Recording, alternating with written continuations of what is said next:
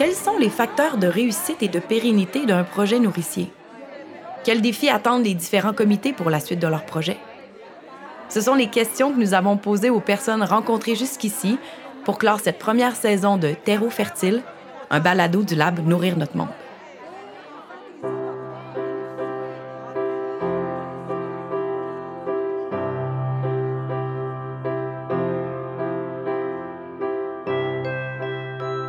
Dans le dernier épisode, on donnait la parole à Camille Trudel.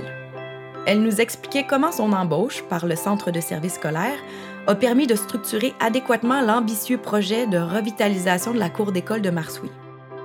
Ce travail a ensuite fourni des bases solides au projet de parc-école nourricier.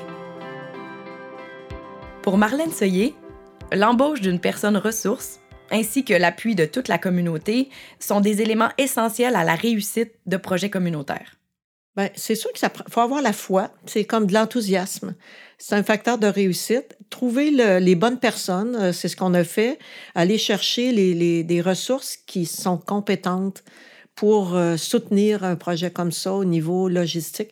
Je te dirais, c'est vraiment la base parce qu'aller chercher du financement, ça prend des habiletés que, que, que moi, j'ai pas, puis que d'autres n'avaient pas non plus, puis en allant chercher ces ressources-là. Donc ça, ça prend ça. Euh, aller chercher des appuis. Ça, c'est sûr que euh, si un projet n'a pas les appuis qu'il faut, euh, puis que ça fait du placotage, du, du chiolage, comme on dit, ben c'est pas facile. À un moment donné, les gens se méfient, disent ben non, ça marchera pas. Mais s'il y, a, y a vraiment un appui plus populaire, c'est-à-dire que tout le monde est d'accord avec ça, ben là, on a des chances que ça fonctionne, c'est sûr. Donc, c'est faire de la promotion de l'activité, puis euh, pas de gêner pour téléphoner. Euh, le, le, bon vieux téléphone, ça marche encore parce que c'est pas tout le monde qui va être à l'aise avec les réseaux sociaux. Euh, moi, j'y crois bien, les réseaux sociaux, tout ça, mais je trouve aussi que c'est des fois parler avec quelqu'un de bouche à oreille, expliquer le projet, parler aux parents, les, leur demander s'ils sont de la disponibilité pour venir. Euh, on fait, mettons, quand on organise des corvées, ben ça nous prend du monde. Puis d'organiser, euh, soutenir, euh, dans le fond, le bénévolat, c'est très important. Si personne vient, ben là, quand on a planté les arbres, on était au moins 12 personnes, donc ça aurait pu prendre plus qu'une journée, deux jours, trois jours, ça aurait été décourageant. Mais on a eu des outils, euh, des pelles pour creuser des trous. Donc, euh, tu sais, le travail physique, on en, on en a fait, mais le fait d'être plusieurs personnes, ça fait toute la différence parce qu'à la fin, on est fiers. Euh, on se dit, on y est arrivé, en, le, nombre d'heures qu'on avait prévu, on a eu du monde en masse. Ça, c'est vraiment encourageant. C'est réussir à aller chercher le monde. Donc ça, ça prend comme une promotion. Des personnes aussi qui s'engagent à, faire ça. J'ai l'impression que c'est quand même une clé comme d'avoir quelqu'un qui est vraiment attitré à, vérifier comme que les choses soient faites, parce que c'est bien beau être bénévole, mais j'en ai mis des heures. Là, monter des demandes de subventions, là, à un moment donné, euh, c'est beaucoup d'énergie. Euh, budgéter des choses, demander des soumissions. Euh, je pense que je l'aurais pas fait bénévolement, cette partie-là.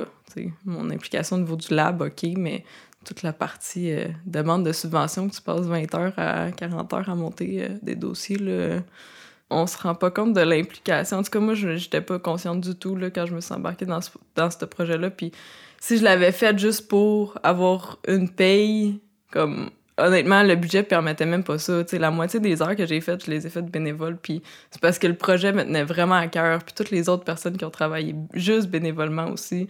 Comme, je pense qu'il faut vraiment avoir le projet à cœur parce que ça ne tente pas nécessairement, là, seul samedi de congé, de d'aller faire une corvée de plantation, mais en même temps, ça devient plaisant, puis quand tu l'as à cœur, puis faut, faut, vraiment se motiver dans les troupes, puis on avait euh, des gens dans l'équipe qui étaient très... Euh, qui faisait rêver, tu sais, puis je pense qu'il faut ça parce que c'est comme la clé.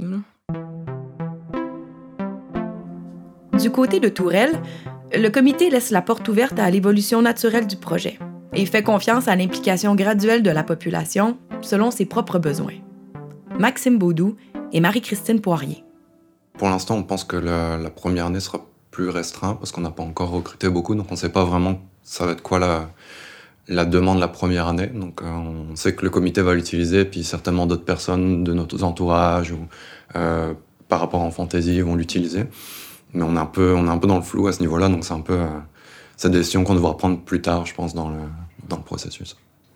Mais en même temps, je pense que c'est bien aussi de ne pas prendre trop de décisions, de laisser de voir, laisser un peu le, le projet lousse, puis de voir où est-ce que ça nous mène selon ce que la communauté a besoin, puis les gens qui s'impliquent au, au, fil des années vont avoir de besoins ou vont vouloir faire. Puis euh, de mobiliser la communauté par les jeunes, comme, on a, comme on disait, là, par l'école, par en fantaisie, tout ça, puis après ça, faire monter ça. Je pense que de, de monter vers des générations euh, peut-être euh, un peu plus âgées, c'est vraiment quelque chose qui peut fonctionner. Parce que c'est sûr que ces, ces gens-là, peut-être plus âgés, qui ont ça, qui jardinent plus, mais qui ont, qui ont cette expérience-là de jadis, ben c'est souvent pas eux qui sont sur les médias sociaux non plus. Fait que on sera pas capable d'aller les chercher. Fait que vraiment, d'aller les chercher via leur famille, via les jeunes. Je pense que c'est vraiment ce, que, ce, qui va, ce qui risque de fonctionner. Euh, le comité avait fait des sondages là, euh, au niveau de, de l'épicerie, puis des gens de la communauté pour voir justement pour l'intérêt au niveau de la serre. Puis ce qui était ressorti, c'est qu'il y avait beaucoup de monde qui avait des serres euh, individuelles à la maison. Donc je pense que l'intérêt de jardiner est là. Euh, c'est quelque chose qui est quand même présent là, dans, chez beaucoup de gens. Fait que c'est reste de, de pousser là-dessus, puis de favoriser ça, puis de d'offrir d'autres options pour dire, ben regardez, vous avez ça à la maison, vous pouvez aussi participer collectivement euh, ici. Euh, donc, Faisant partie d'un territoire non organisé, sans mairie ni conseil municipal, la communauté de cap est pour ainsi dire tricotée serrée. Selon Marise Vallée, c'est d'abord et avant tout l'autonomie et l'implication spontanée de la population qui rendent possible la réalisation et la pérennité des projets. C'est vraiment toute la population de cap qui veut venir aider, vienne aider.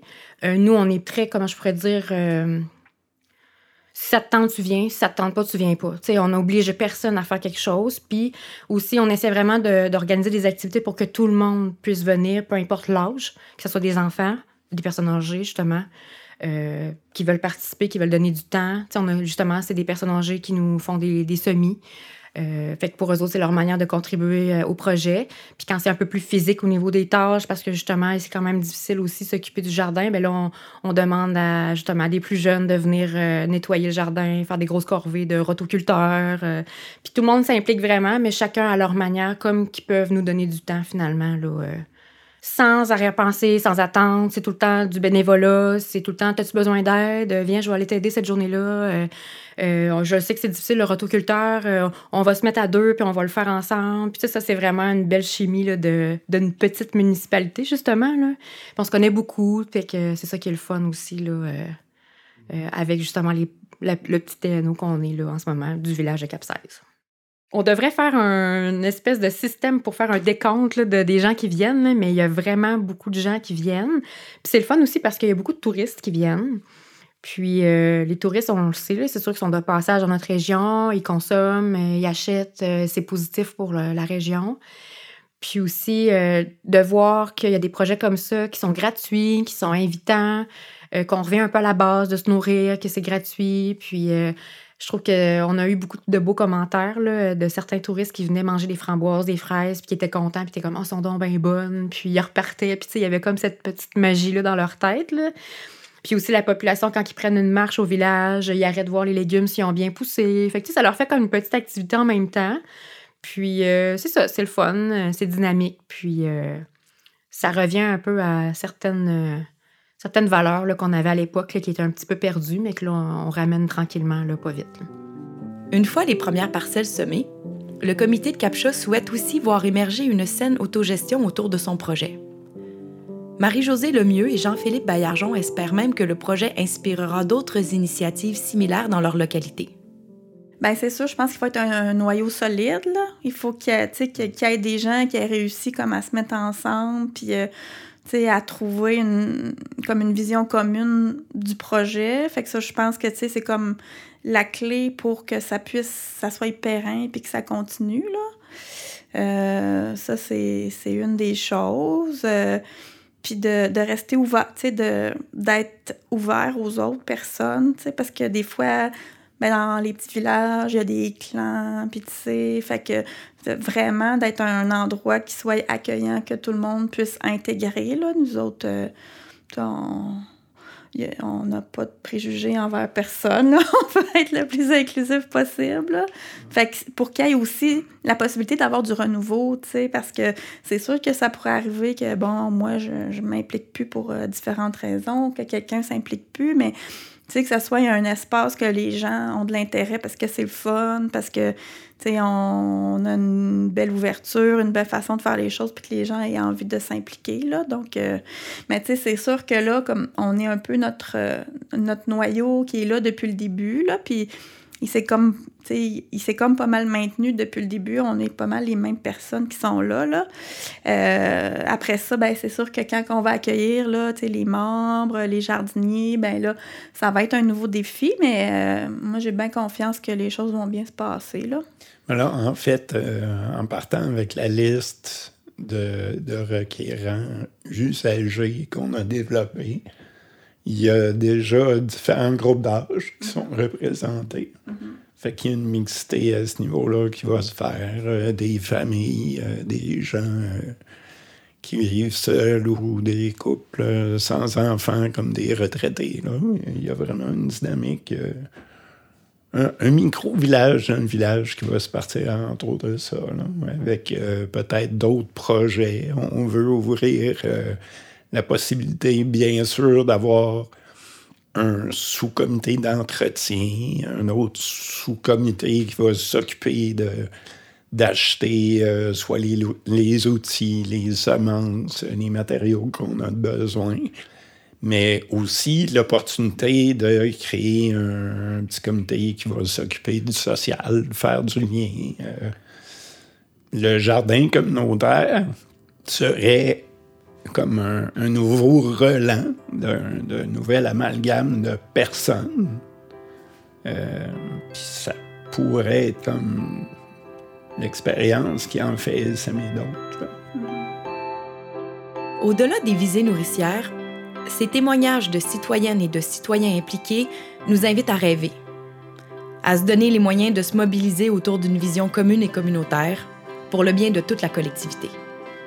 On souhaite ici souligner et célébrer leur implication, le plus souvent bénévole, qui nous permet de croire qu'il est encore possible aujourd'hui de réinventer notre monde par des initiatives innovantes et profondément démocratiques. Retrouvez-nous bientôt pour une deuxième saison où l'on témoignera du développement des projets dans d'autres localités de la Haute-Gaspésie, un an après les premières pelletées de terre. Terreau fertile est un balado produit par Nourrir notre monde Haute-Gaspésie dans le cadre du Lab Nourrir notre monde. Réalisation, enregistrement et montage, Tram Audio. Aide à la réalisation, Rosie Roch-Lallier. Musique, Claude Pelgag.